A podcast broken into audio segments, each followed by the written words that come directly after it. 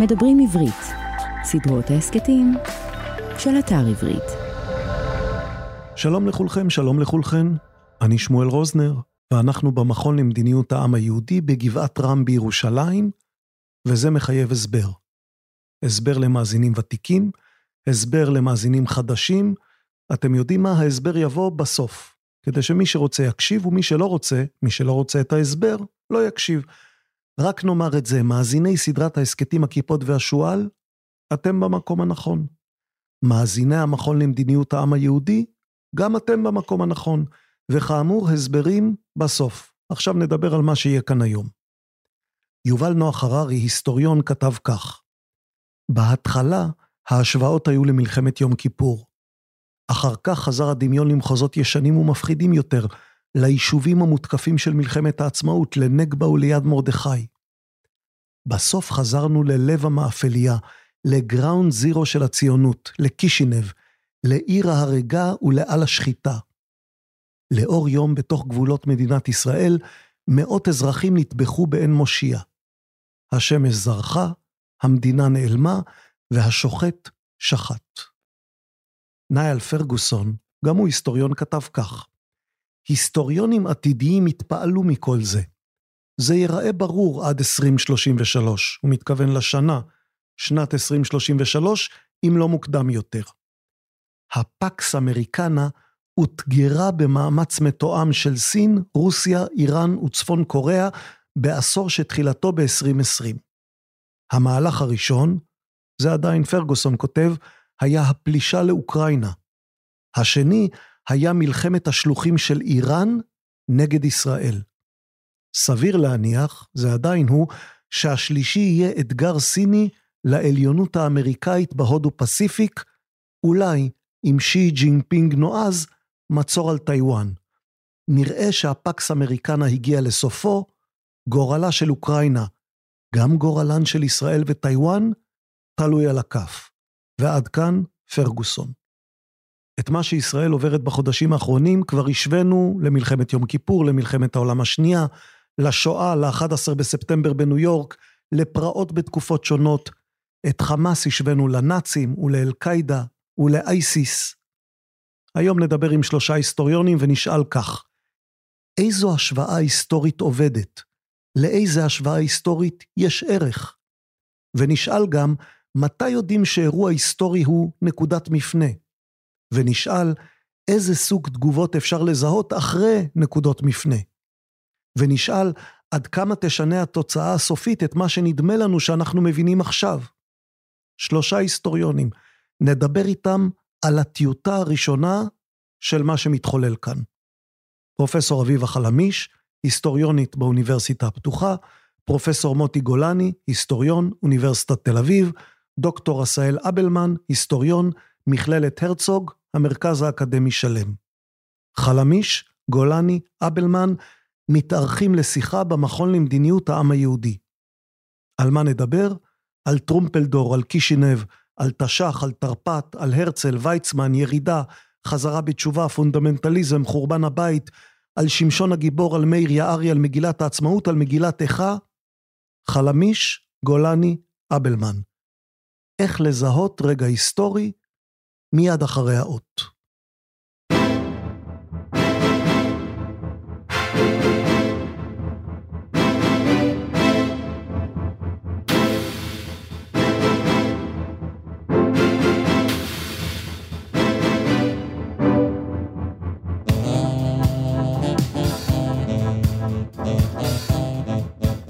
פרופסור אביבה חלמיש, פרופסור מוטי גולני, דוקטור עשהאל אבלמן, שלום.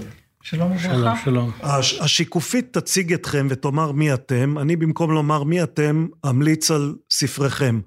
הספר שלך שאני ממליץ עליו הוא ספר על מאיר יערי, שהכי נכון לקרוא אותו בצמידות לספר האדום של אסף ענברי כדי לראות את ההבדל בין היסטוריה לבין ספרות. זה, זה הבדל uh, מאוד חד בהיבט הזה. לא נדבר עכשיו על הספר של ענברי, אני רק מזכיר את זה. אני אמליץ על הספר שכתבת עם יהודה ריינהרץ על חיים ויצמן, שקראתי אותו מרותק. הוא לא קצר, אבל הוא מאוד מעניין. ובמקרה שלך אין לי ברירה אלא להמליץ, כי הייתי שותף להוצאת הספר שלך אה, תולדות היהודים, היסטוריה ישראלית, כך שאם לא הייתי ממליץ עליו, הייתי צריך לבוא בטענות לעצמי. אז המלצנו על שלושה ספרים. אה, אני, אני אתחיל בשאלה מאוד קצרה. האם אנחנו ברגע היסטורי? פרופסור חלמיש, תתחילי. האם אנחנו ברגע היסטורי? טוב, אני חושבת שהתחושה של כולנו, שאנחנו נמצאים ברגע היסטורי, אבל אין לנו יכולת כרגע להעריך מה המשמעות של הרגע ההיסטורי הזה. כלומר, מה, האם הרגע ההיסטורי הזה הולך ליצור איזושהי נקודת תפנית בתולדות המדינה, בתולדות העם היהודי, בתולדות הסכסוך. כלומר, יש תחושה שאנחנו נמצאים בתוך התרחשות רבת פנים, שמטלטלת את כולנו, אה, שאנחנו משתמשים גם בהשוואות היסטוריות, למשל אומרים ששבעה באוקטובר זה היום שבו נרצחו הכי הרבה יהודים ביום אחד מאז השואה, זאת אומרת בראייה היסטורית שיש כאן משהו ייחודי. ייחודי. כן.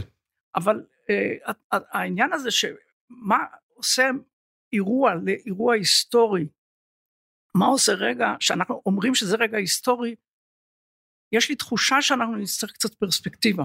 אוקיי, okay, אז, אז אה, פרופסור גולני, בהנחה שגם אתה חושב בדומה לפרופסור חלמיש, אז אני אשאל, אני אשכלל את השאלה עוד קצת ואז תוכל לענות על שתיהן.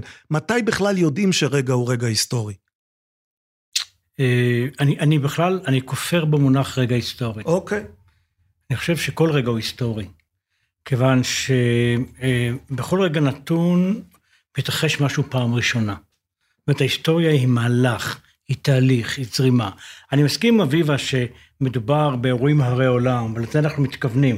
לכן השאלה היא לא מהו רגע היסטורי, אלא מתי אנחנו סבורים, חושבים, מרגישים שזה רגע היסטורי. אז אין ספק שהשבעה באוקטובר אנשים חשו שזה רגע היסטורי, לא ידעו להסביר בדיוק למה, היו כל מיני, אה, כל מיני הנחות בעניין הזה. אני חושב ש...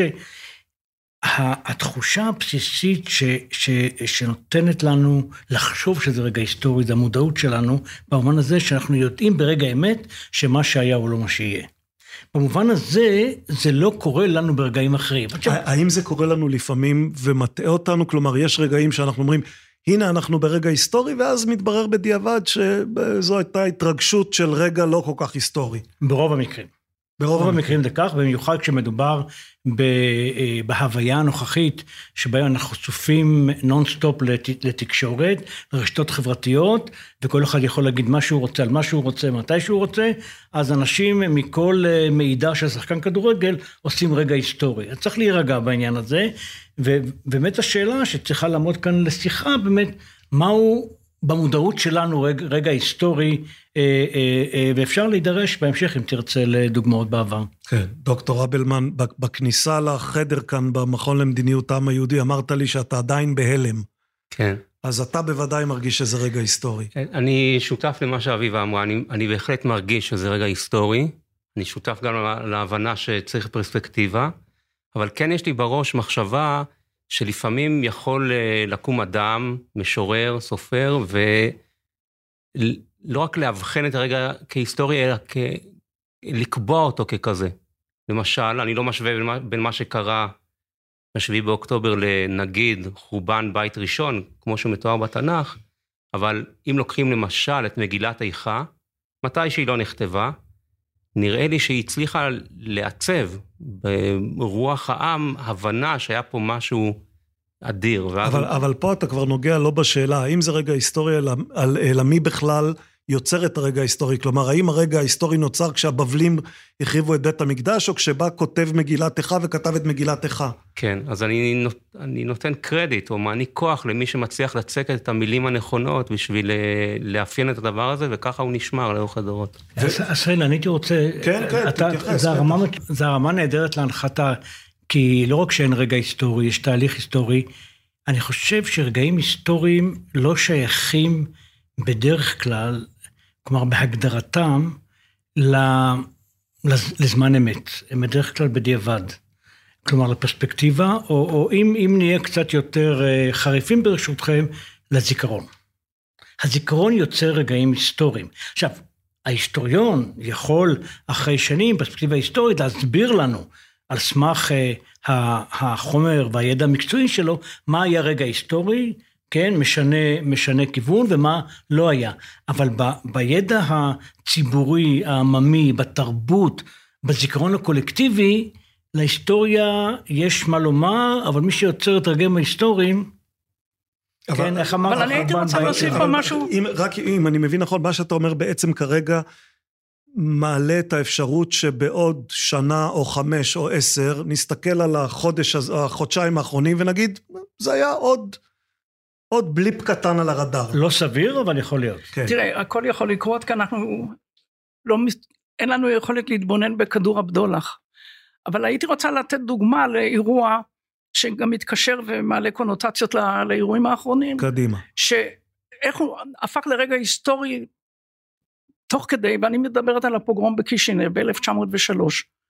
אני מנסה לחשוב מה היה קורה אם ביאליק לא היה כותב את השיר שלו קודם כל על השחיטה, ואם הוא לא היה בא לשם ומראיין את הניצולים וכותב את הפואמה הגדולה בעיר ההריגה, באיזו מידה הפוגרום הזה היה אה, עוד אירוע משורת הפוגרומים שעברו על, אה, על היהודים במזרח היו אגב אירופה. פוגרומים גדולים ממנו שלא זכו כן, לאותה... נהרגו שם לאותם- 49 אנשים, כן, חיי כל אדם הם יקרים, אבל מבחינת הגודל זה לא היה הפוגרום, אבל העובדה שביאליק כתב את השיר מיידית, ואחר כך ביקר וכתב את הפואמה בעיר ההריגה, ואחר כך גם ההשפעות שהיו לזה על התנועה הציונית, אז אתה יכול לראות איך בעצם אירוע מקבל ממד היסטורי תוך כדי. כן, אז... אז אבל, אבל הוא, עדיין היה פה סוכן זיכרון אביב, ואני מסכים איתך, זה גם לא הפוגרום הגדול ביותר בתולדותינו. אה, אם מותר לי, כן, אפילו לעומת מה שקרה לנו בשבעה באוקטובר. כן, הממדים הם לא אה, אותם ממדים. אה, השיר של ביאליק היה כל כך חזק, שוויצמן, של חיים ויצמן הצעיר, שלא היה שם, המציא כעבור כמה שנים, כאילו כן היה שם. זאת אומרת, כולם רצו להיות על אלטלנה, על אלטלנה מה זה שנקרא. המייפלאואר, המייפלאואר, זה בדיוק. הייתי בקישינב בזמן הפוגרום. אתה יודע למה אלטלנה טבעה? בגלל שאחרי 77 התברר שהיו עליה כל כך הרבה אנשים אבל בוא נידרש לדבר אחר, בהמשך לדברים של אביבה, זה ש- אה, טרומפלדור למשל, אפרופו זמן אמת, ואת צודקת, יש לפעמים מטווחים מאוד קצרים. טרומפלדור, ההד לנפילתו בקרב תל חי במרץ 20, היה מיידי. עכשיו, האזכור של כצנלסון. בדיוק, בדיוק. עכשיו, אם טרומפלדור לא היה, היה צריך להמציא אותו. כי הציבור הארץ ישראלי היהודי, כן, היה זקוק לסיפור כזה, היה צריך להמציא אותו מאיפשהו, וזה נפל בזמן הנכון. כי זה לא היה, זה לא היה קרב בין יהודים וערבים, זה היה הד לסכסוך אחר. אני לא ארחיב כרגע את הפרשייה ההיסטורית, אבל זה ממש לא היה, כן, אמר, לא אמר, טוב למות בעד, זה לא משנה כרגע. היו זקוקים לעניין הזה, ואנחנו רואים הרבה מקרים בהיסטוריה, שסיפורים מומצאים כדי לענות על איזשהו צורך, כולל סיפורים של מה שנקרא רגע היסטורי. אז, אז כלומר, אני שומע מה אתם אומרים, ואני שואל את עצמי, האם סוכן הזיכרון נמצא בקרבנו כדי להפוך גם את האירוע הזה לדבר דומה, או, ש, או שכללי המשחק בכלל השתנו, כי אנחנו היום עם סרטונים ועם וידאו ועם רשתות חברתיות, וכבר לא צריך את ביאליק. זה הרבה יותר או- חמור, הרבה יותר חמור היום. היום האירוע עוד לא נגמר, כבר זיכרון נבנה. אנחנו רואים את זה כנגד, לנגד עינינו. לא רק שיש ויכוח על איך ננציח, נזכור, נזכיר את, אה, את הטבח בעוטף ב-7 באוקטובר, אה, אנשים כבר אה, בונים להם נרטיבים שונים, תלוי איזה צד פוליטי אתה נמצא, תלוי איפה היית באותו יום, כן, הסיפור ידוע, וזה עוד לא נגמר. אבל אנחנו- אני חושבת שהסיפור, תסלח לי, הסיפור עוד לא ידוע. אני, אני חושבת, אתה אמרת שאתה עדיין בהלם, כן? הוא עוד בהלם מחורבן בית ראשון, אז עכשיו זה יצטרף. לא, אני חושבת, אנחנו עכשיו נמצאים בעניין החטופים. כל יום לצערנו הותר לפרסום. אנחנו עדיין לא יודעים את הסיפורים מה קרה בשבעה באוקטובר. 1,200 אנשים נהרגו, אנחנו אפילו לא יודעים מי הם כל האנשים האלה. כלומר, מבחינת ה, אה, הזיכרון של היום הנורא הזה, השבת הארורה היא, אני חושבת שהזיכרון עדיין לא מעוצב. יחד עם זה, כפי שאומר מוטי, וגם אתה רמזת לכך, אנחנו היום ב, בהצפה של, אני קוראת לזה הצפת הטיק טוק, כן? ברשתות החברתיות, ב, ואני חושבת שהרבה אנשים מגיעים למצב שהם כבר, הם, הם לא יש יכולים לך חשבון להכיל. בטיקטוק? כלומר, האם לא. גילית לנו שיש לך חשבון לא, בטיקטוק? לא, לא, לא, אבל אה, שולחים אוקיי. לי את זה בוואטסאפים. אני חושבת שיש הרבה אנשים שמרגישים שהם הם לא יכולים להכיל את כל הסיפורים, ייקח להם זמן לעכל את כל מה שקרה באותה שבת, אה, שבעה באוקטובר.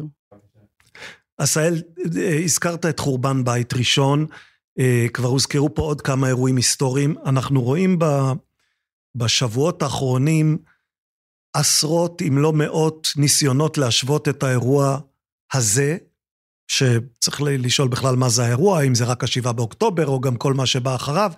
אנחנו רואים עשרות ניסיונות להשוות את האירוע הזה לכל מיני אירועים. אה, לשואה, כי, כי זה המקום ש, שהדמיון לוקח אותנו אליו מיד, והוזכר קישינב, והוזכרו פרעות אחרות, והוזכר 9-11 והאמריקאים. לאן זה לוקח אותך אינסטינקטיבית, האירוע הזה? אה, באופן אישי, אני כמוך, אני שומע מכל מיני אנשים עם ידע היסטורי גדול יותר או פחות, את האזכורים לשואה.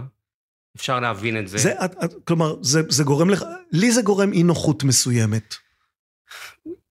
זה גורם אי נוחות, אבל אני אנסה להתרחק קצת מהשאלה שלך ולהגיד משהו יותר כללי. אנחנו, כיוון שאני התחלתי עם מגילת איכה, אמ, ואתה אמרת שאני עדיין בהלם ממנה, אז זה נכון שלעם ישראל, בהיסטוריה שלו, בשימור הזיכרון שלו, יש אה, מקום גדול, יש שיגידו גדול מדי, להיסטוריה שקוראים לה היסטוריה של דמעות.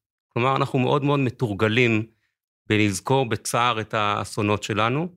האם האתוס הזה של הצער משקף את כל מה שקרה ליהודים כל הזמן? זו מחלוקת גדולה בין היסטוריונים. כן, זהו, זו מחלוקת של היסטוריונים של תולדות היהודים, אה, מחלוקת ידועה. אם טוב אה, להסתכל על תולדות עם ישראל בהיסטור... כהיסטוריה של בכי, או שזו היסטוריה בכיינית, אלו דברים ידועים.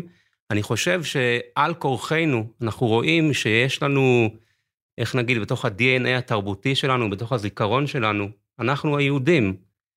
היהודים הישראלים. יש לנו נטייה מאוד חזקה להוציא מהעבר הרחוק והקרוב אה, דגמים, זיכרונות, דימויים, ופתאום קיבוץ בארי דומה קצת יותר מדי לשטייטל, או מימי קישינב, או מימי אייזק גרופן באוקראינה. הריצה... זה, זה קורה קורה לנו בדמיון. הריצה האינסטינקטיבית הזאת שלנו מיד לזיכרון היהודי, כלומר, אנחנו לא נאחזים רק בזיכרון הארץ-ישראלי, אלא באמת רצים לקישינב או לחורבן בית ראשון, או ל...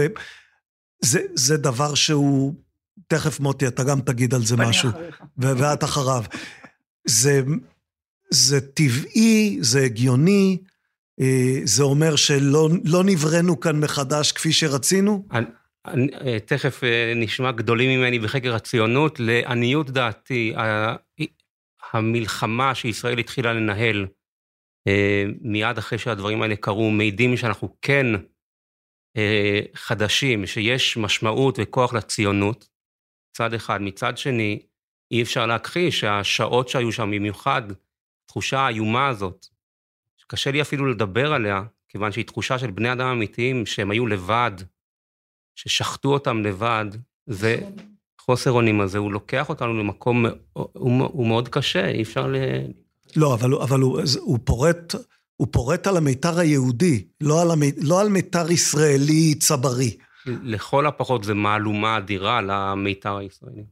כן, מוטי, רצית על, על זה גם להגיד משהו. רציתי להגיד שני דברים. אני, אני, אני, אני מסכים לגמרי שזה אירוע, אירוע היסטורי, או תהליך היסטורי שאנחנו נמצאים בתוכו, והמילה הלם היא, היא נכונה, העניין הוא שאנשים גם תוך כדי הלם, for good and bad, אה, מתבטאים.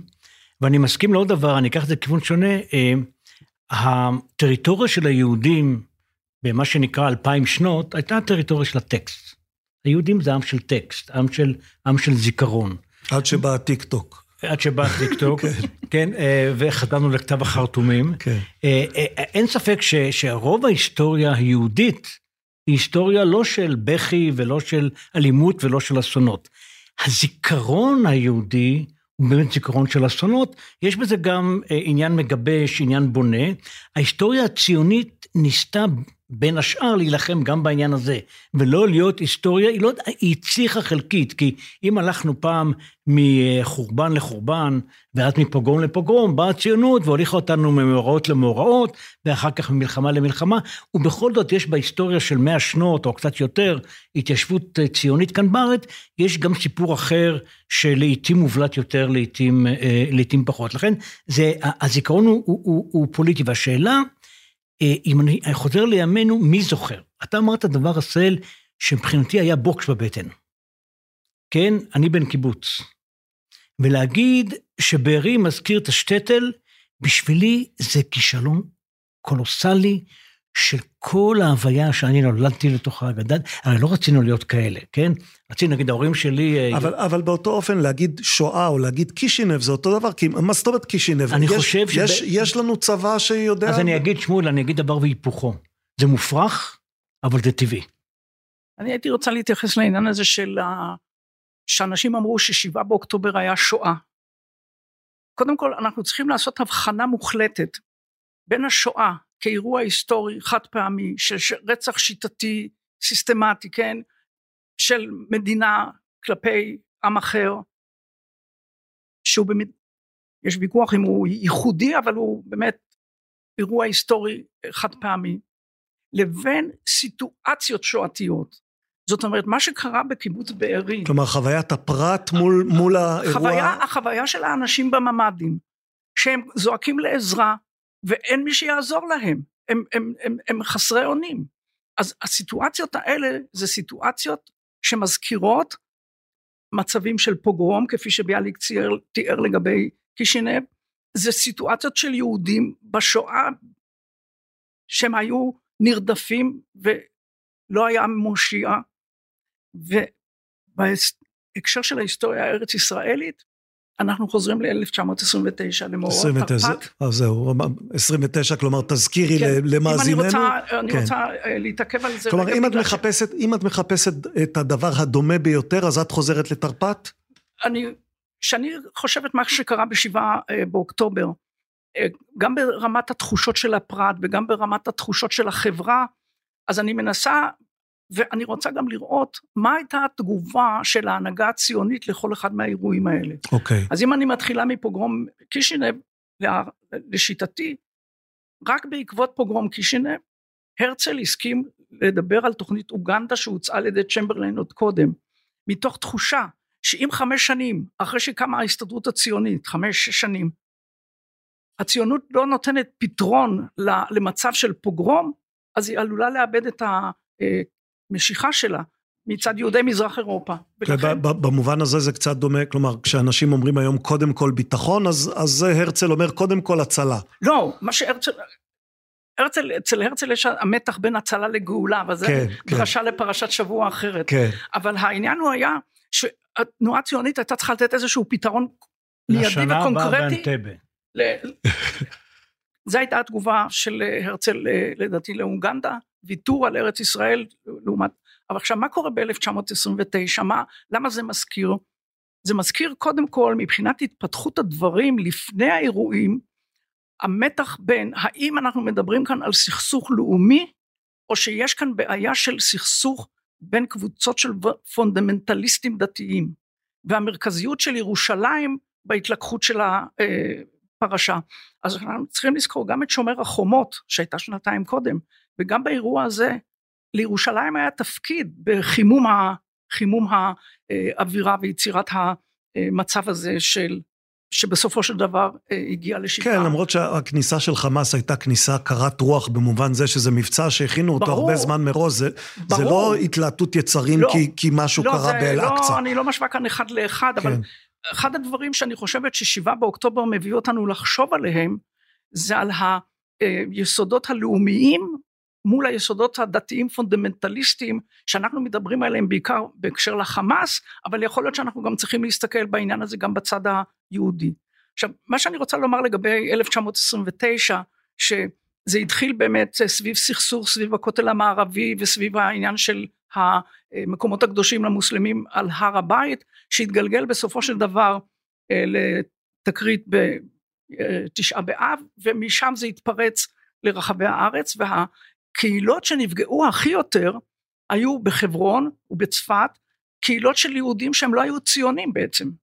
ואני וה, חושבת שמה שקרה בחברון הפוגרום בחברון הוא, הוא אה, צורב תודעה מבחינת היישוב היהודי וההנהגה והייתה התלבטות האם אנחנו כאן מדברים על אירוע של טרור פוגרום שאז שוב יש בעיה באנו לארץ ישראל וגם פה אנחנו סובלים מפוגרומים. כן. מצד שני, אז הייתה אפשרות לחשוב על אפשרות אחרת, שאולי כאן מדובר באיזושהי התלקחות לאומית, ואז זה אומר שצריך להכיר בקיומה של תנועה לאומית פלסטינית אה, בארץ ישראל.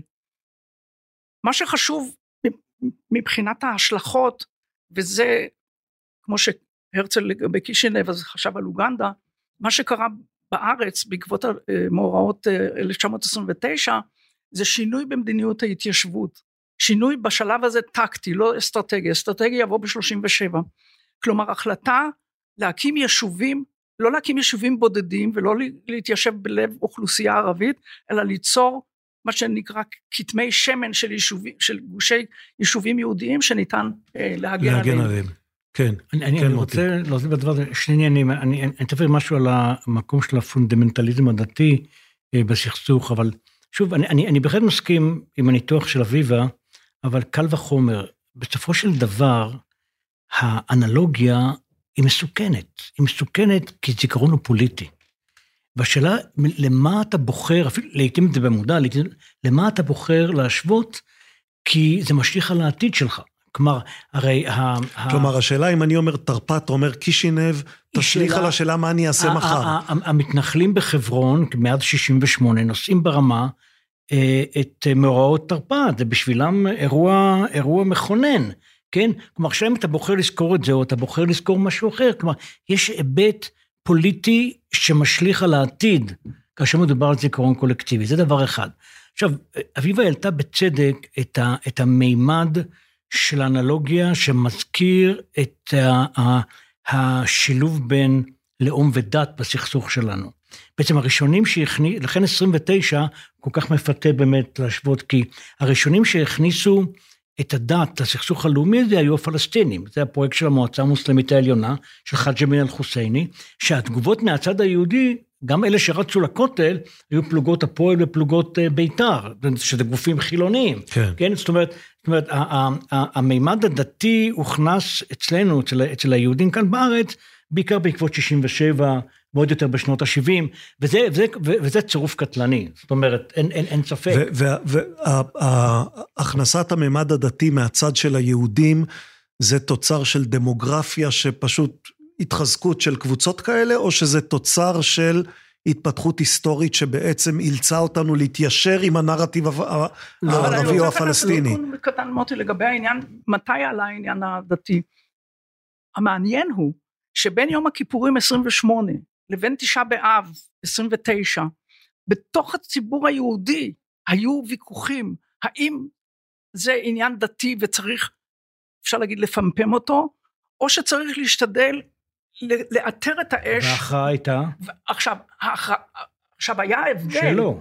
היה הבדל בין הרוויזיוניסטים והמזרח שהקימו אגודות להגנת הכותל המערבי ואמרו צריך להפגין לטובת הכותל אפילו אם זה יהיה כרוך בשפיכות דמים אל מול ההנהגה ואנשי תנועת העבודה שאמרו שצריך להשתדל להוריד את הלהבות ולהימנע מסכסוך דתי שיקים עלינו את כל העולם המוסלמי כלומר הוויכוח האם צריך להתייחס לזה כאל אירוע בעל היבטים לאומיים או בעל היבטים דתיים התקיים תוך כדי. לגמרי, אבל היסטוריה אמרנו זה תהליך. תנועת העבודה עדיין לא הייתה בהנהגה, כן, היא הייתה בדרך להנהגה. אז עדיין לא.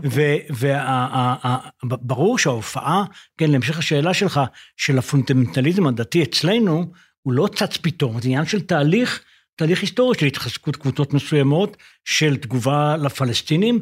אה, זה, אני שואל אם, אם בכלל הייתה לנו ברירה, כלומר, מהרגע שהצד השני אומר, זה סכסוך דתי, האם אתה לא נאלץ בעל כורחך להגיד, טוב, אז, אז אני, אני אתייחס אליו גם בכלים של סכסוך דתי. שנות ה-20 וה-30 הוכיחו שלא, שאפשר גם אחרת. שאפשר, בעצם מי שנטל את, את, את שרביט ההנהגה ביישוב היהודי בשנות ה-30, זה תנועה אה, סוציאל דמוקרטית חילונית ציונית מאוד ציונית רדיקלית אפילו אני מתכוון לתנועת העבודה שהשתמשה בכלים מאוד מסוימים. אה, אה, יש שם ממד היסטורי יהודי תרבותי חזק מאוד אבל אין שם לא היה להם רבנים לשאול אותם לא היה שם ממד ממד דתי בעוד שבצד הפלסטיני המפלגות החילוניות היו חלשות מאוד ומי שהוביל זה המועצה המוסלמית העליונה אלה שתי גישות שונות שהביאו את הפלסטינים בסופו של יום לאסון, שהיה אסון יותר גדול מאשר הנכבה ב-48, את, את, את הקרב על הארץ הם הפסידו ב-38, לא ב-48, צריך לזכור את זה, בעוד שהיישוב היהודי, אה, תסלחו לי על הפלקט, הלך מחיל אל חיל, כן, ב, ב, ב, בעצם מדינת ישראל קמה דה פקטו, לא דה יורה, כבר ב-39, וב-48, כן, אנחנו, אנחנו, אנחנו יודעים מה קרה. זאת אומרת, אה, אה, יש לנו כאן דוגמה, דוגמה להיסטוריה שאומרת דבר אחד. מה בוחר הזיכרון, אני אומר עוד פעם, זה כבר החלטה אה, אה, אידיאולוגית. כן, אז אין לי ברירה אלא למנות אותך לנציג הפונדמנטליסטים היהודים בפורום זה. בוא, ת, תן להם, תן להם ביטוי. טוב, אז אה, שני, יש שתי נקודות מבט. מנקודת המבט העזתית, החמאסית, אם אנחנו מקבלים אה, את העובדה שחמאס נבחרו שם בבחירות דמוקרטיות, וכנראה שהם היו עומדים עכשיו לבחירות שוב היו נבחרים ברוב גדול, בשבילי זה היה רגע ש, שהוא שוב מלא הלם וקשה מאוד לצפייה, אבל כך היה, ראו, אחד מאלף הסרטונים הללו, ראו מחבלי חמאס בתוך בית באחד הקיבוצים, ואחד אומר לשני, תסתכל שם בחדר, יש שם מתנחלים. אמ, זאת אומרת שלעניות דעתי... לא, אבל, כן. אבל הש, הרי השאלה שאנחנו מדברים עליה כאן זה האם, האם התגובה הציונית הארץ-ישראלית לאלמנט הדתי בצד הפלסטיני צריכה להיות גם היא תגובה דתית. אני, אני מגיע לשם, אני רק רוצה להעלות את האפשרות, אולי קשה, שקשה לשאת אותה, אבל נראה לי שיש בה מן הריאליזם, שאת עיניים פלסטיניות שמסתכלות עלינו יכולות קצת ללעוג לדיון שאנחנו מנהלים פה, אם אנחנו יותר כאלה או יותר כאלה, לדעתי הם לא עושים את ההפרדה הזאת. לגבי נקודת המבט הפנימית שלנו, אני כמובן לא חולק על מה שמוטי אמר, שמראשית אה, בניית אה, האומה פה, אחרי הצהרת בלפור ובמשך שנות דור, ההנהגה הציונית הייתה לאומית, הייתה של תנועת העבודה, עם כל הזכויות האדירות שלה. אני כן רוצה להציע, נראה לי שאני לא הראשון שאומר את זה, שהסנטימנט היהודי, העמוק, העתיק, לא היה זר להנהגה הזאת. הזכרנו את קיבוץ בארי על שם ברל. לדעתי, היהודיות שלו הייתה, הוא לא היה אדם דתי בשום אופן, לא, לא, לא פונדמנטליסט, אבל לעשות את ההבחנה החותכת, הגורפת הזאת, בין לאומי יהודי ודתי יהודי, עם כל השוני ההיסטורי והמהפכה שבציונות, שאני אקבל אותה לחלוטין, הסנטימנט היהודי אה, היה מונח שם. טוב, אני חושבת שיש כאן הבנה בסיסית, שביהדות אין הפרדה, דת ולאום הם ביחד, כן?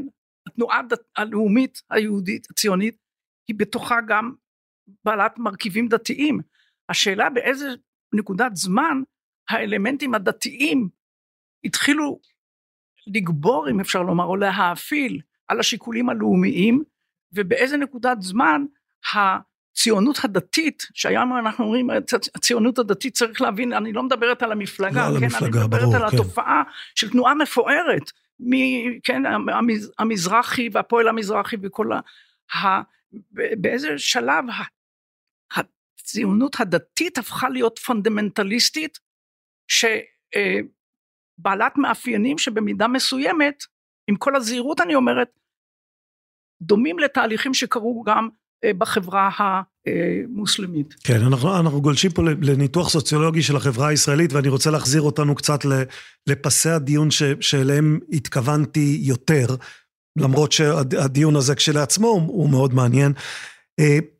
כאשר אנחנו מסתכלים על כל ההשוואות האלה שכבר עשינו, למלחמת יום כיפור ול-9-11 ולתרפ"ט ולחורבן בית ראשון, מתי מתחילה תגובת הנגד, והאם אנחנו יכולים כבר היום להסתכל על מה שקורה ולומר, כנראה שזאת תהיה תגובת הנגד במקרה הזה. או אני אתן לכם דוגמה למה... תגובת הנגד של מי? אז זהו, אני אתן לכם דוגמה למה אני מתכוון. לפני אה, חודש וחצי בערך, קצת אחרי תחילת האירועים, הלכתי להסתכל על נתונים דמוגרפיים וגיליתי, לא, לא זכרתי את זה, שהשנה שלאחר מלחמת יום כיפור הייתה השנה שבה הירידה ממדינת ישראל הייתה הכי גבוהה בתולדותינו. Surprise. נכון, זה לא כן. מפתיע, זה לא מפתיע, כן. אבל כשראיתי את זה במספרים אמרתי, אה, כלומר... זה, זה אכן הגיוני, ועכשיו אני שואל, האם זה מה שצפוי לנו ב-2024, ב-2025? כלומר, האם אני צריך לצפות עכשיו לגל ירידה מישראל כתגובת, כתגובה אה, אה, מושהית לאירועים של השבעה באוקטובר ולמלחמה שאחריהם. אני אשמח להתמודד עם... קדימה. אה, אתה חושב- תתמודד והם יגידו ההפך, כך. מקובל. אני, אני חושב, אני חושב ש... טוב, כמובן מוקדם, אני כהיסטוריון, אני בקושי יודע מה היה, אני ודאי לא יודע מה יהיה, כן? לכן אנחנו, אנחנו... אה, אה, אה, אה, לא, אבל אתה יודע מה היה אחרי שהיה, זהו, כלומר, מה היה אחרי שהיו דברים קודמים. אני רוצה להגיד שתגובה למשברים גדולים היא בדרך כלל תגובה שיש לה תהליך של בוטום אפ. בדרך כלל התגובה המהירה ביותר היא התגובה העממית, הלא מנוסחת, הספונטנית, אין מישהו שמציב יד. לכן יהיה מאוד מעניין לראות מה תהיה התנועה הישראלית בשנה הקרובה, כן, פנימה והחוצה, לא כי מישהו יגיד, אלא כי... אלא כי... אנשים זה כבר- ירגישו, כן. בדיוק. בדרך כלל התגובה, נאמר, ברמת הארגון, היא באה אחר כך, ואצלנו זה מתחיל להיות, אנחנו יודעים שהמדינה איחרה מאוד אה, אה, להגיב, ובשורה הזאת האחרונה בתור זה התגובה הפוליטית. בדרך כלל שהיא באמת לוקח לה הרבה יותר זמן, לא, לא רק אצלנו. אז יש תמיד את הדוגמה המפורסמת גם של מלחמת יום כיפור, שגולדה עוד נבחרה אחרי המלחמה. בדיוק, בדצמבר 73, ו- ו- ו- ו- ואז היא... היא נאלצה להתפטר, כן, היא, כן. היא התפטרה. אה, אני, אני לא יודע, אני לא יודע שוב, אנחנו צריכים להיזהר מאוד ממה שיהיה ומה שהיה, אבל אין ספק שהתגובה היא, היא, היא לא חד-ממדית, היא, היא מורכבת מאוד. אבל אני חושב שבמקרה שלנו, אני יכול לומר את זה עכשיו כאזרח ישראלי מודאג, ואפרופו מה שאירע אתמול בערב, כן, אה, אנחנו, אני, אני אזכיר, כי כול, מי שישמע את זה לא ידע. כן, אתמול, ה- ה- אתמול בערב בג"ץ- בג"ץ החליט כן. אה, לבטל את החוק שביטל את עילת. הסבירות. כן. אני, אני חושב שאנחנו, יש כאן מרכיב מרתק, שאני לא זוכר אותו, לא הכרתי אותו, של נאמר משבר אה, אה, אה, קשה של אלימות, שבאמת לא חווינו כזה, שקשה לנו לזכור משהו בסדר גודל כזה, לצד בד בבד משבר פוליטי, ששוב, לא חווינו כזה, והתרכובת הזאת היא באמת, היא חד פעמית. ו- ומה שאני כל הזמן שואל את עצמי כ- כמשקיף על החברה הישראלית, זה האם כשבאים שני אירועים כאלה, הם מאיינים אחד את השני, כלומר, בגלל המשבר המלחמתי אנחנו, אנחנו יורדים במשבר החברתי-פוליטי, או שהם מצטרפים זה לזה ויוצאים אז משבר אני יותר. אסיים, אני להתייחס. אני רק אסיים את הטענה שלי, ואז אפשר יהיה לתת קונטרה או לא. אני אומר שבמקרה הזה, אה, אנחנו, וזה, ולא צריך להיות היסטוריון כדי לומר את זה, צריך לקחת דוגמאות היסטוריות, כי ההיסטוריה מתרחשת פעם אחת, אבל דפוסים קיימים. חברה במשבר מכניסה שוליים למרכז. ואנחנו נמצאים היום, כן, שלא הציונות הדתית, אלא המפלגה הציונות הדתית, מה שאת אומרת, ומפלגה של בן גביר, נכנסו אל המרכז מהשוליים ומחוללים בו שמות. לא צריך להיות ימין, לא צריך להיות שמאל, מדינת ישראל סובלת קשות. בכל, בכל מובן, מובן שהוא, וזה יחד עם אה, אה, אה, אה, תופעה של התנדבות אזרחית, כלומר שבעצם אלה שנדחקו הצידה לפתע תפסו את המושכות בשעת משבר. זה, זה שוב, זה, אני, מחזיר, אני מחזיר את זה למה שאמרתי בהתחלה. אנחנו נמצאים בדבר שבאופן טבעי, היסטורי, אין לו תקדים. ולכן אנחנו צריכים מאוד להיזהר מניתוחים ניתוחים לעתיד. כן. אני רוצה להת- להתייחס לשאלה ששאלת לגבי כן. העניין של אפשרויות ירידה וכן הלאה. אני חושבת שבהקשר... או, או תגובות אחרות, כלומר, כן, אני הצגתי בהקשר הזה, אפשרות אני אחת. חושבת למרות הדרמטיות של האירועים של שבעה באוקטובר, אי אפשר להתעלם מהרצף שהתחיל עוד בארבעה בינואר 2023. כלומר, אם אנחנו חושבים על תהליכים שקורים בחברה הישראלית בעקבות שבעה באוקטובר, והדברים שקרו כן. לאחר מכן, אנחנו צריכים בכל זאת לקשר אותם לדברים שקרו בחברה הישראלית במשך כל השנה שקדמה לכך. ואם אנחנו מדברים על, ישנה כאן תופעה מאוד מעניינת, מצד אחד באמת תחושה של שהמדינה איננה, ומצד שני תחושה שיש אנשים שעומדים מן הצד ולא משתתפים במאמץ, כפי שדיברו עוד קודם, כן, שוויון בנטל, ומצד שני גילויים פשוט מדהימים ומרגשים של החברה האזרחית, של התגייסות של ושל גבורה. ושל, כן. ושל... אבל כשאנחנו מדברים על איך, איך בסופו של דבר האנשים יגיבו בטווח ארוך, תהליכים שהתחילו כבר עוד קודם לגבי אפשרות של ירידה מן הארץ, אנחנו משתמשים בביטוי הזה, כן? החשש שהוא שתהיה כאן, יהיה מצב של הגירה שלילית, כלומר כוחות חזקים שיכולים להגר, יהגרו, וההרכב וה, של החברה הישראלית יהיה עוד יותר לא מאוזן מבחינת היכולת של נסיעה משותפת אבל, בנטל. אבל מה שאת רומזת לו הוא בעצם שהמשבר הזה מוסיף על המשבר הקודם ולא מתקן את המשבר הקודם. אני, תראה, שוב, אנחנו צריכים איזושהי פרספקטיבה, וקשה יהיה לבחון עם אנשים שהחליטו לעזוב את הארץ, ויש כאלה... אם זה בגלל זה, זה או בגלל זה. עשו, כבר זה התבשל אצלם קודם, וזה היה דחף נוסף. עכשיו, ישנו עניין נוסף, שאני מנסה לחשוב על ה... תגובה של ההנהגה למשברים שהיו, שדיברנו על 1903 ו-1929, ואחר כך המרד הערבי ותוכנית פיל והשבת השחורה המקורית. אגב, אגב, עוד לא הזכרנו בכלל את מלחמת העצמאות, שכאשר ראש הממשלה אמר, אנחנו נכנסים עכשיו למלחמת העצמאות השנייה, כלומר, גם ההשוואה ההיסטורית הזאת, תראה, בסדר. היה אחת השאלות שרצית לשאול אותנו, כן. על נעבך. אירועים, על, על מפנים בתולדות המדינה. אז אני חושבת, המפנה הוא מלחמת העצמאות. אבל אני רוצה לחזור בכל זאת לעניין של ההנהגה, ואולי אני כאן מערבת במידה מסוימת wishful thinking. אנחנו רואים שלכל אורך ההיסטוריה, כשהיו משברים מהסוג הזה, התגובה הציונית הייתה ללכת לפתרון של הפרדה. ב-1903 הוויתור על ארץ ישראל לטובת אוגנדה, 1929 המדיניות הטקטית של התרכזות בגושי כן. בעקבות תוכנית פיל שינוי אסטרטגי בהתיישבות של חלוקה. שההתיישבות אמורה לקבוע את גבולות המדינה היהודית בחלק מארץ ישראל ובעקבות השבת השחורה המקורית שזה גם כן אחת הבעיות של בעיה היסטורית אומרים השבת השחורה אנשים לא זוכרים אותה מ-46 אני קוראת לה השבת הארורה. אה, לש... לנוכחית, כן. ול, ולמקורית את קוראת השחורה, רק שוב תזכירי לטובת מאזיננו בואי תזכירי, כן. זה היה פעילות של כוחות הביטחון הבריטיים נגד היישוב היהודי בעקבות הצלחות דווקא של, ה, של המחתרות, של כן. תנועת המרי העברי. היו המוני הרוגים. ליל הגשרים. ארבעה. לא היו הרוגים בשבת השחורה. כן, לא, ארבעה נהרגו בשוגג, כן. שלושה מהם בריטים. כן. על כל פנים, מה קרה בעקבות השבת השחורה המקורית? ההנהגה הציונית התכנסה בפריז והחליטה שני דברים. א', לעבור ממאבק צבאי בצורות שונות למאבק דיפלומטי, מדיני, ודבר שני, ההחלטה הייתה שמשנים את המטרה הציונית. זה מבילטמור לחלוקה, בילטמור כן. זה כל ארץ ישראל. לתוכנית החלוקה, כן, להסכמה לחלוקה. כלומר, הייתה החלטה לעזוב את התוכנית שגובשה במלחמת העולם השנייה, של להקים מדינה יהודית בכל ארץ ישראל, היום קשה להגיד, מהנהר עד הים, והייתה החלטה, הייתה באנגלית, a viable Jewish state in an adequate area of Palestine, מדינה יהודית בת קיימא בשטח גדול דיו של ארץ ישראל. ומהנקודת הזמן הזו, ההנהגה הציונית דחפה לקבל את ההחלטה הזו, היא הביאה את נשיא ארצות הברית אחרי חודשיים לשאת את הצהרת יום הכיפורים שלו, טרומן, כן. שתמך בהצעה הזו, ובעצם מה שהתקבל ב-29 בנובמבר 47, החלטה 181, היא לא נכפתה הר כגיגית על הציונים, הציונים יזמו אותה. כלומר, מה שאנחנו לומדים מהשבת השחורה המקורית זה שני דברים. א', יוזמה, יוזמה מדינית, שנית, חלוקה. מה שהיום אנחנו אומרים, פתרון שתי המדינות. כן. ו...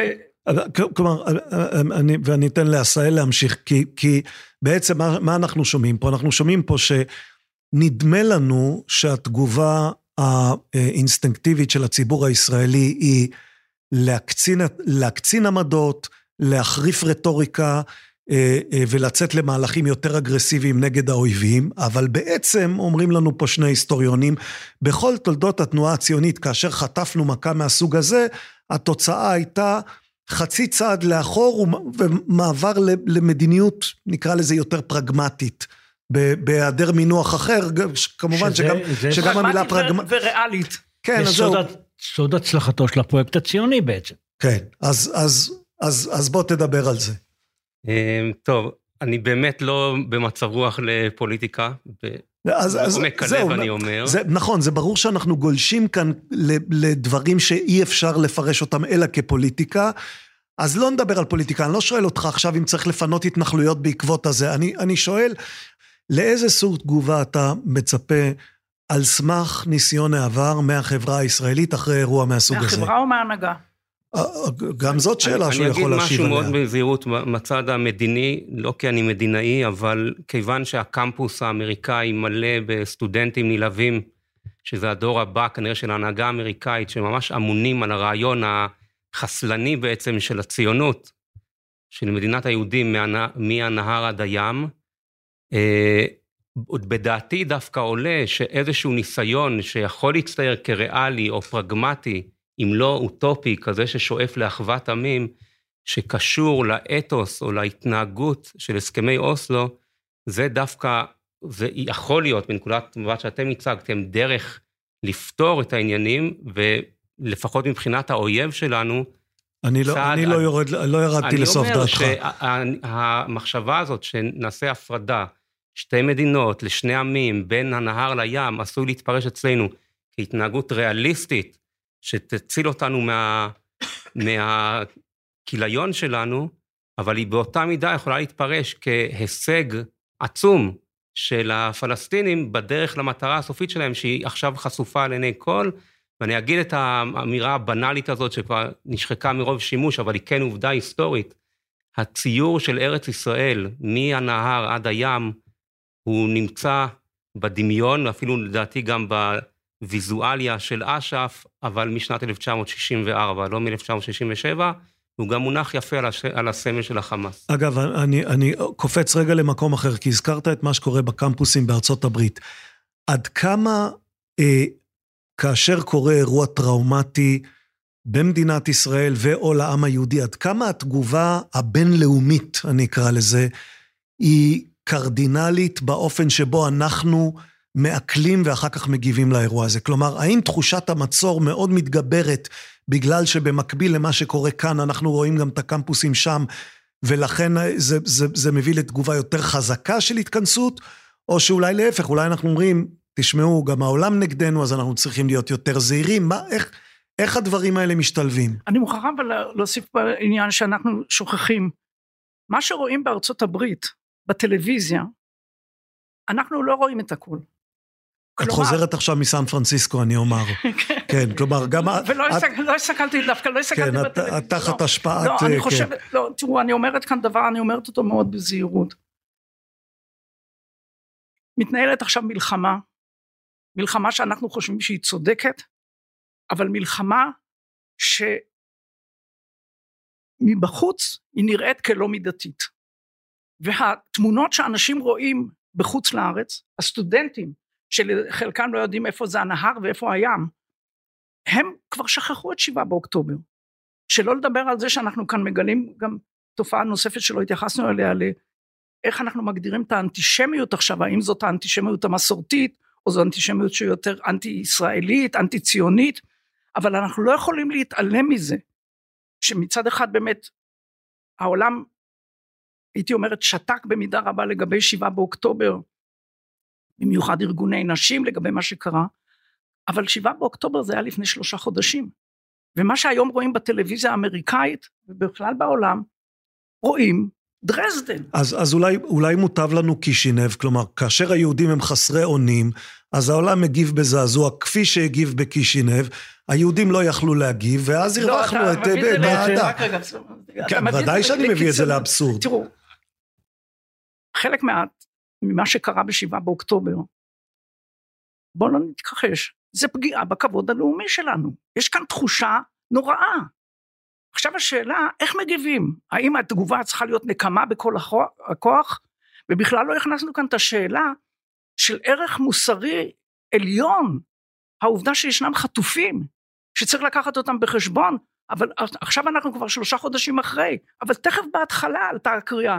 דבר ראשון, להחזיר את החטופים. זה, זה מאלף, כלומר, אני שואל שאלות על היסטוריה, ו, ומאוד קשה, אני... מאוד קשה לא לדבר לא, על אקטואליה. תראה, אני, אני, רק אני, תראה, בוא נקצר רגע. גמרנו את ספר הדמעות, כן? אז אנחנו לא רוצים לחזור לקישינב, אנחנו במצב אחר. השאלה, אם אנחנו צריכים להיות, איך שכל אמר, שמשון דנבכדי, כן? שחזקים, אבל, אבל אנחנו, אני חושבת שאנחנו צריכים לא להתעלם גם ממה שקורה בצד השני במובן ההומניטרי. מוטי. אני, אני רוצה, אנחנו לא רוצים דיון פוליטי במובן של כאן ועכשיו, ומצד שני הכל פוליטי. אולי אתם רוצים, כן, אבל זה אחרי כי שנגמור את ההקלטה. כן, גם הדיבור על העבר הוא פוליטי. אני רוצה רגע לקחת את הדיון המעניין הזה לכיוון קצת אחר ברשותך. קדימה. כי אה, רגעים היסטוריים, או, או, או תקופות היסטוריות, אני מעדיף, אה, חושפות כל מיני דברים שאנחנו לא שמים לב אליהם, ויכול להיות שהן יהיו מכריעים גם בשאלה של התגובה של הציבור הישראלי, וגם בש, בשאלה של המאזן הישראלי הפנימי בעתיד. האסון הזה בעוטף חשף תופעה שלי, היא, היא, היא לא בדיוק חדשה, אבל היא בלטה מאוד, ויש לי הרגשה שאנחנו עוד נשמע עליה בעתיד. ואני קורא לזה התופעה הילידית. צריך לשמוע סדרה ארוכה מאוד של שיחות עם צעירי הקיבוצים שנפגעו.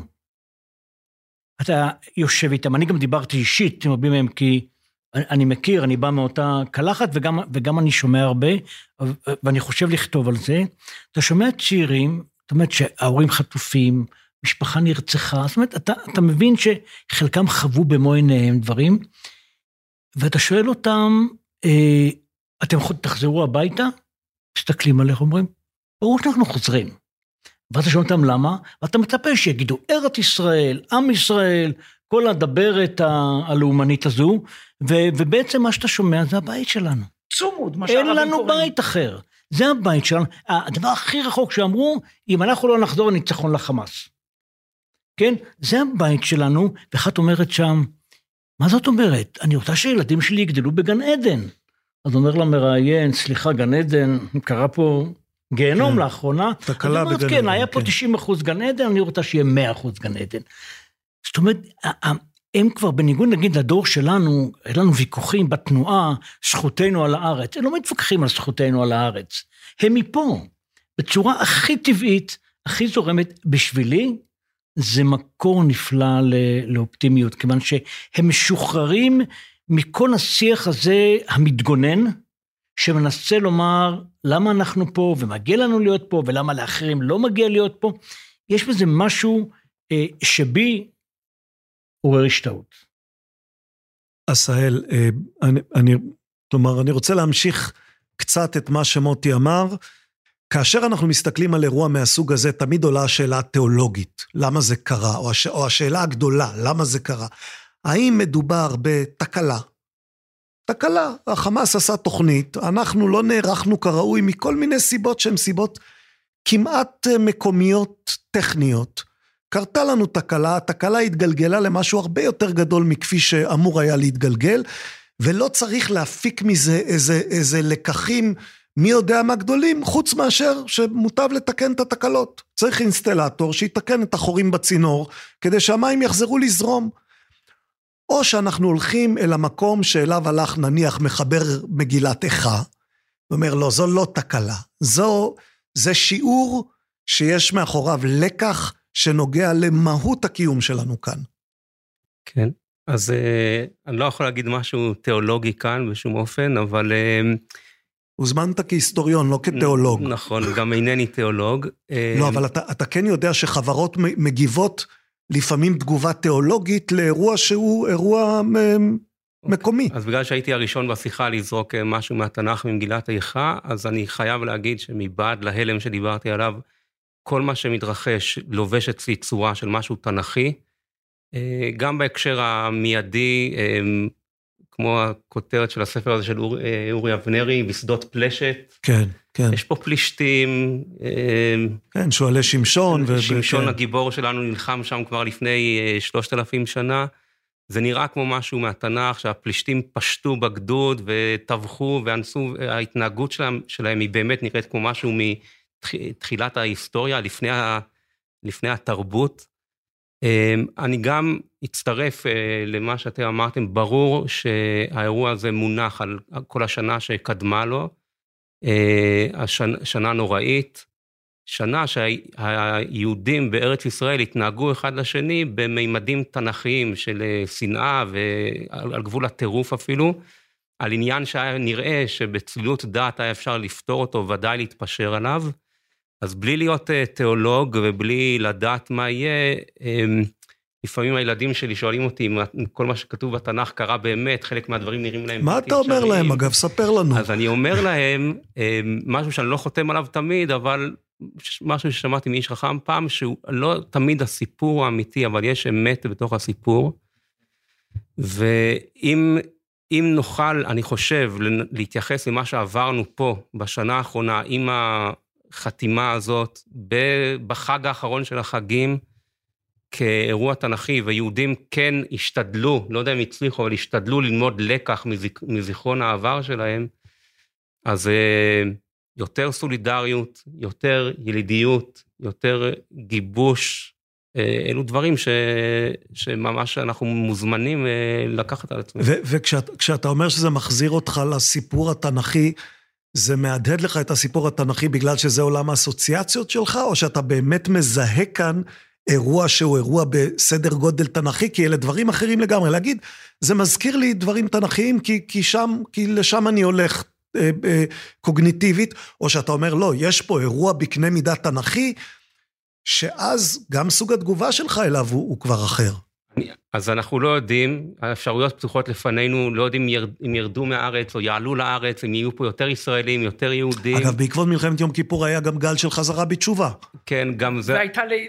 גל של לידות. גל של לידות כמובן, אז כן. אז הכל, הכל עוד לפנינו, אני לא יודע אם אני לוקח את העולם המושגים שלי ומלביש אותו על המציאות, אני לא יודע אם אני גם רוצה לאחל את זה לעצמנו, אבל בנקודת המבט הקטנה שלי, זה כן נתפס אצלי כמשהו מסדר גודל מאוד משמעותי בתולדות עם ישראל, והתקווה שיצא מזה משהו טוב. רק נגיד שבאמת התנ"ך נגמר רע מאוד. הנביאים לא הצליחו במשימות שלהם, הישות המשותפת התפרקה, אחר כך גלתה פעמיים, והמסך יורד על התנ"ך, מסך קודר מאוד. זה, זה מחזיר אותנו בעצם לשאלה ששאלת בהתחלה, האם אנחנו בתוך אירוע היסטורי. כן. כן, עכשיו, קודם כל, אתה דיברת על, על אנלוגיות לאירועים שקרו, נגיד, במאה האחרונה. אני חושבת שלעשות אנלוגיות עם אירועים תנ"כיים, זה, זה כבר לא מטה היסטוריה, זה כבר... אני לא בטוחה שאנחנו, אבל, שזה אבל עוזר לנו... עשאל אומר לך, לש, לשם זה זורק אותו. אבל זה אם זה עוזר לנו להבין את האירועים, אבל בעצם מה שאתה אומר עשאל, בעצם אומר שיש לנו כאן אירוע מאוד משמעותי שהוא נקודת מפנה בממדים תנ"כיים. כלומר, אתה בעצם משיב על השאלה שאיתה התחלנו, שאני לא בטוחה שאנחנו כולנו מסכימים עליה. אבל אני חושב, אני... לא, לא, לא התכנסנו במטרה להסכים. לא, לא, אני... לא, אבל שמואל... אנחנו חוזרים לנקודת ההתחלה. הדברים של הסל והשאלה שלך זה דוגמה נהדרת לאופן שבו עובד גם הזיכרון האישי וגם הזיכרון הקולקטיבי. כי הסל אומר, בסדר, זה העולם. אתה מדבר אסוציאטיבית, גם אני, גם את, אני מניח, כולנו. זאת אומרת, הזיכרון זה לא מגירות, אלא אסוציאטיבי לעולם הפנימי או, או, או גם הציבורי שכל אחד מאיתנו בא ממנו, וכל אחד מאיתנו מתחבר לעולם, לעולם, לעולם שטבעי לו, והעניין הוא שהוא מסיק בזה מסקנות, לא אנחנו כאן, אבל מסקנות פוליטיות, איך להתנהג בעתיד. אז זאת השאלה, האם כשעשהאל אומר, תשמע, אני, לי זה מהדהד אירוע בסדר גודל תנכי, אתה נבהל מזה. חד וחלק.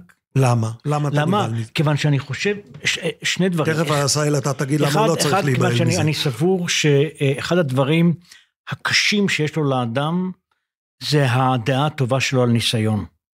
ניסיון הוא פעמים רבות יועץ רע. שוב, מהטעם הפשוט שמה שהיה הוא לא מה שיהיה. כלומר, פעם הבאה אתה אומר לי, אל תקרא לי היסטוריונים פשוט. כן, בדיוק. הם, הם יועצים גרועים, כי כל מה שהם יודעים זה לדבר על העבר. אני אמרתי קודם, אני בקושי יודע מה היה, אני בוודאי לא יודע מה יהיה. זה, זה דבר אחד. אבל לא לזלזל עד כדי כך. רק רגע, לא, לא, ואני, ואני, ואני, ואני, ואני, אה, עכשיו, השאלה אם זה אירוע תנכי, אתה מתכוון לעשות מן הסתם לאיזה אירוע קולוסלי, גוב ומגוב. אירוע, אני, אני חושב, אני חושב ש... אני, אגיד את זה בזהירות, אה, אה, קרה משהו אה, משמעותי מאוד, בראייתי קשה מאוד לציונות. בעיניי החרדלות, אם אני אהיה קצת בוטה, זה כישלון נורא של התנועה הציונית המקורית. והתנועה הציונית המקורית קראה לעצמה מהפכה. מהפכה נגד מה? נגד הקיום היהודי בגולה. אסור לנו לחזור מנטלית לגולה. הציונות שאלה, אמרה... הוא לא חוזר לגולה, הוא חוזר לשמשון לא, לא, בשדות אה, לא, פלשת. לא, לא, לא, תקרא את מצעד האיוולת היהודי של אמוץ עשהאל. קראתי, אז תבין, כן. קראת? אז אני- חושב שהיכולת שלנו לשאול, ל- לומר, כמו שהציונות אמרה, לשנה הבאה בירושלים, כמה זה עולה, איך נוסעים. לא איזה אמירה.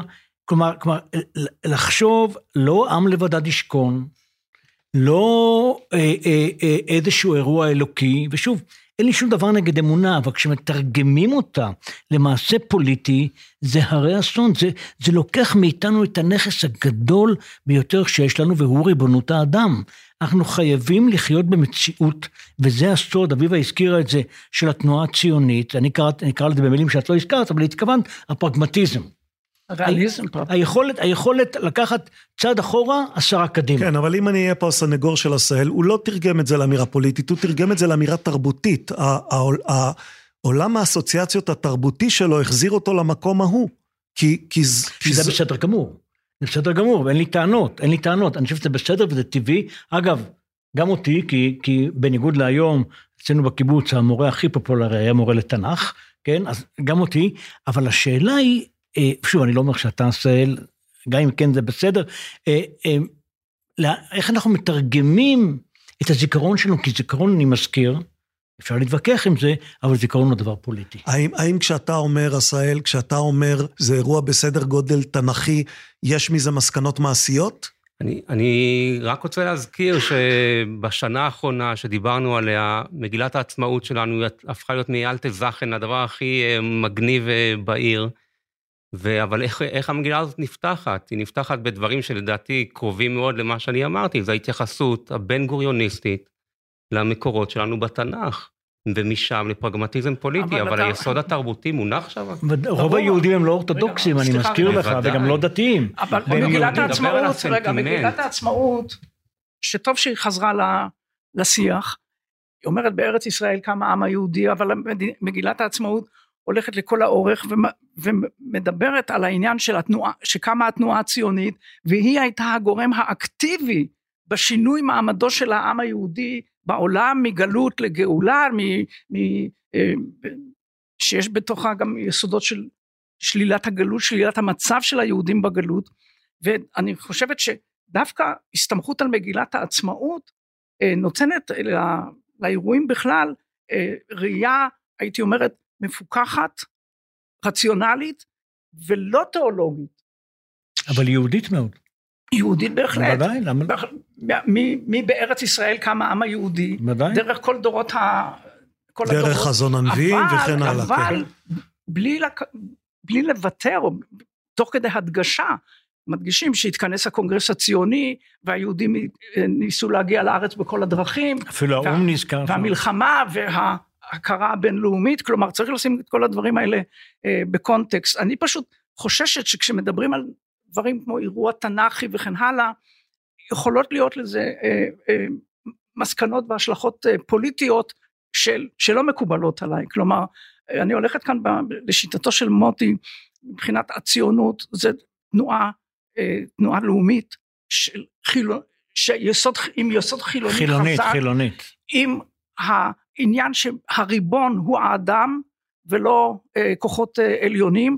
תזכרו את הוויכוח הגדול איך להזכיר את צור ישראל במגילה, ולכן אם אנחנו אה, חוזרים לשנה שעברה, שעברה לפני השבעה באוקטובר, אז העניין הזה של, אה, של מגילת העצמאות והערכים שמוטמעים בה, יכול להיות שזה אחד מהלפידים שצריכים אה, להראות לנו את הדרך, איך אה, להמשיך מה, מהשבר שאנחנו נמצאים בו. כן, טוב, ש, שאלה אחרונה, נסו ככה במשפט שניים. אה, מתי נדע? כלומר, מתי נדע אה, מה סדר הגודל האמיתי של הדבר הזה וכמה הוא שינה את עולמנו? נראה לי שהדברים האלה עשויים להיות מאוד נזילים.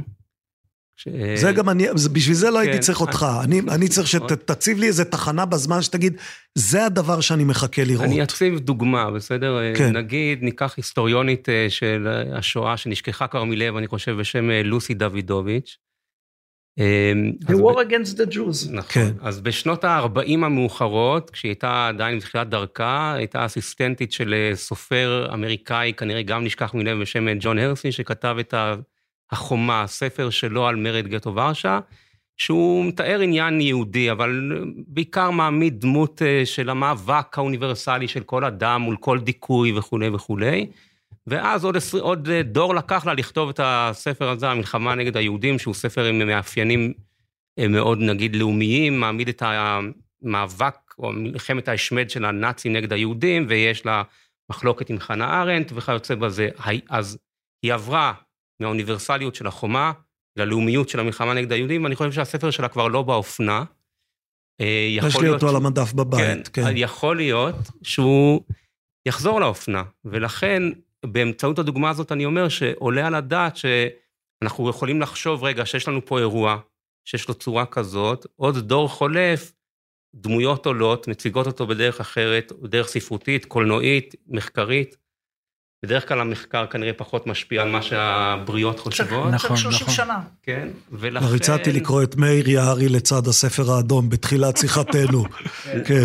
לכן הכל פתוח. אני ממש, במשפט סיום, סיום שלי, יש את הספרון היפה הזה של אה, יוסף חיים ירושלמי, זכור, על זיכרון יהודי.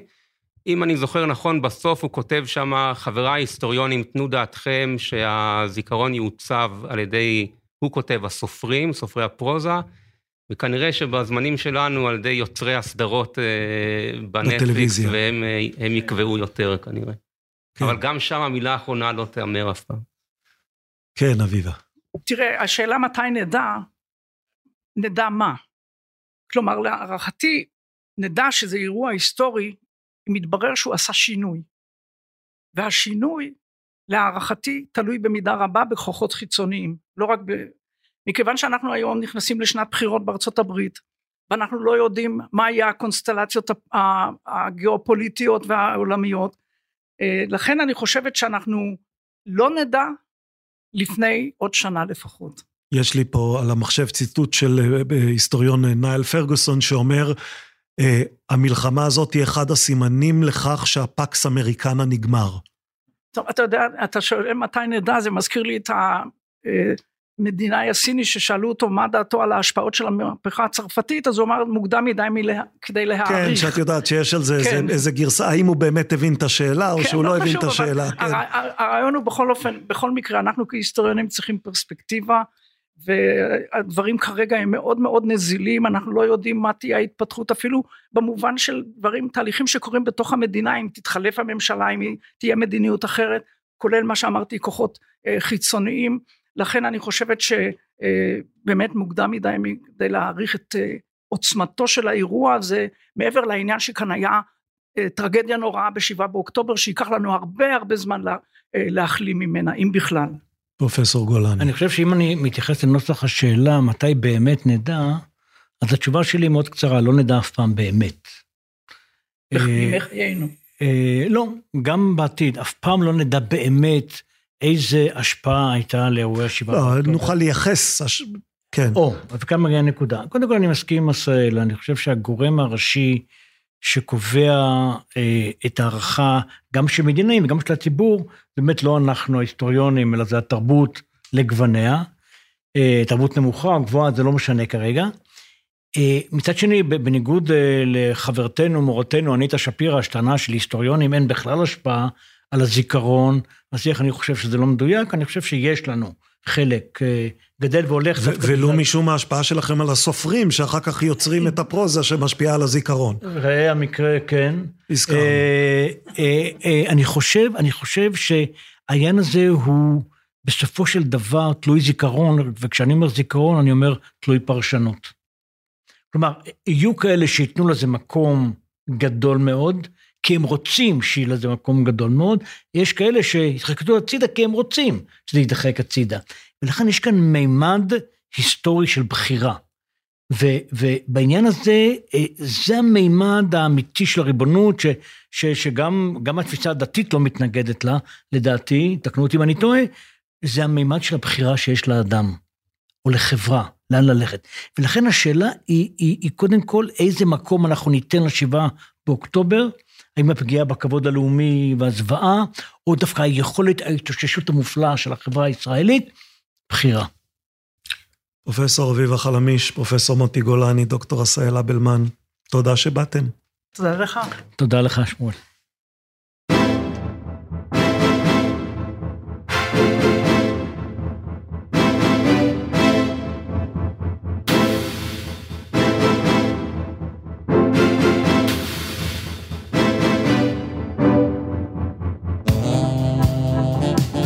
חזרנו, אנחנו כאן, ואנחנו חייבים לכם הסבר, זוכרים?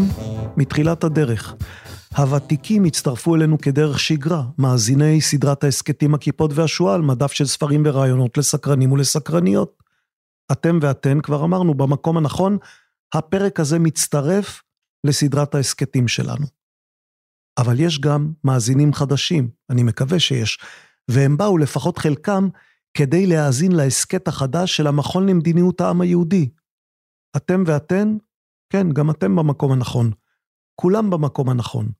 ההסכת הזה הוא תוצר חדש של המכון למדיניות העם היהודי, שמצטרף לתפריט הקבוע של הסכתי הכיפות והשועל. כלומר, תוכלו להאזין לו כמאזיני הסדרה כולה, הכיפות והשועל, תוכלו להאזין רק לו, או לצפות בו, באתר של המכון למדיניות העם היהודי, או במסגרת שאר ערוצי המכון. כמובן, שיתוף הפעולה עם המכון למדיניות העם היהודי משלים את שיתוף הפעולה הקבוע שלנו בסדרת ההסכתים. סדרת ההסכתים הכיפות והשועל נעשית בשיתוף עברית. אתר התוכן הספרותי הגדול בישראל, המציע לקרוא בכל דרך ספרים דיגיטליים קוליים ומודפסים. עד כאן ההסבר הטכני. אנחנו שמחים על התוספת הזאת. פעם בחודש, היא תבוא פעם בחודש, והיא תהיה קצת שונה באופי מהשיחות הקבועות שלנו. שונה במה? שונה בשלושה דברים. קודם כל יהיה בה יותר ממרואיין אחד. כמו שראיתם, זו שיחה של כמה משתתפים יחדיו. ועוד, זו שיחה מוקלטת וגם מצולמת. יש וידאו. יש וידאו, אתם יכולים לצפות באתר של המכון למדיניות העם היהודי, חפשו אותו בגוגל, או בערוץ היוטיוב שלנו, הכיפות והשועל. צריך לומר שיש הבדלים קלים בין שתי הגרסאות, בין גרסת האודיו לגרסת הוידאו. הגרסה של האודיו, הגרסה לשמע, תהיה קצת יותר ארוכה מגרסת הוידאו, וגם יהיה לה פתיח קצת יותר ארוך. הבדל שלישי, הבדל שלישי בין ההסכת הזה של המכון למדיניות העם היהודי לבין שאר ההסכתים של הכיפות והשועל, בדרך כלל בהסכתים הקבועים של הכיפות והשועל אנחנו מתרחקים מאקטואליה, משתדלים להתרחק. בפרק החודשי של המכון למדיניות העם היהודי נתרחק פחות. זו לא תהיה ממש שיחה על החדשות. אבל המרחק מאקטואליה, כמו שבוודאי שמתם לב בשיחה עם שלושת ההיסטוריונים, המרחק מאקטואליה יהיה הרבה יותר קטן. אז אלה החדשות שלנו. עוד פרק חודשי, ההסכת של המכון למדיניות העם היהודי, מה שאומר שאנחנו כאן כבר יותר מפעם בשבועיים, לפחות שלוש פעמים בחודש, ולפעמים יותר מזה. פתחנו את החודש, אם אתם זוכרים, בהסכת סולו על הבחירות המקדימות במדינת איואה בארצות הברית. זה במסגרת המרוץ לנשיאות האמריקאית.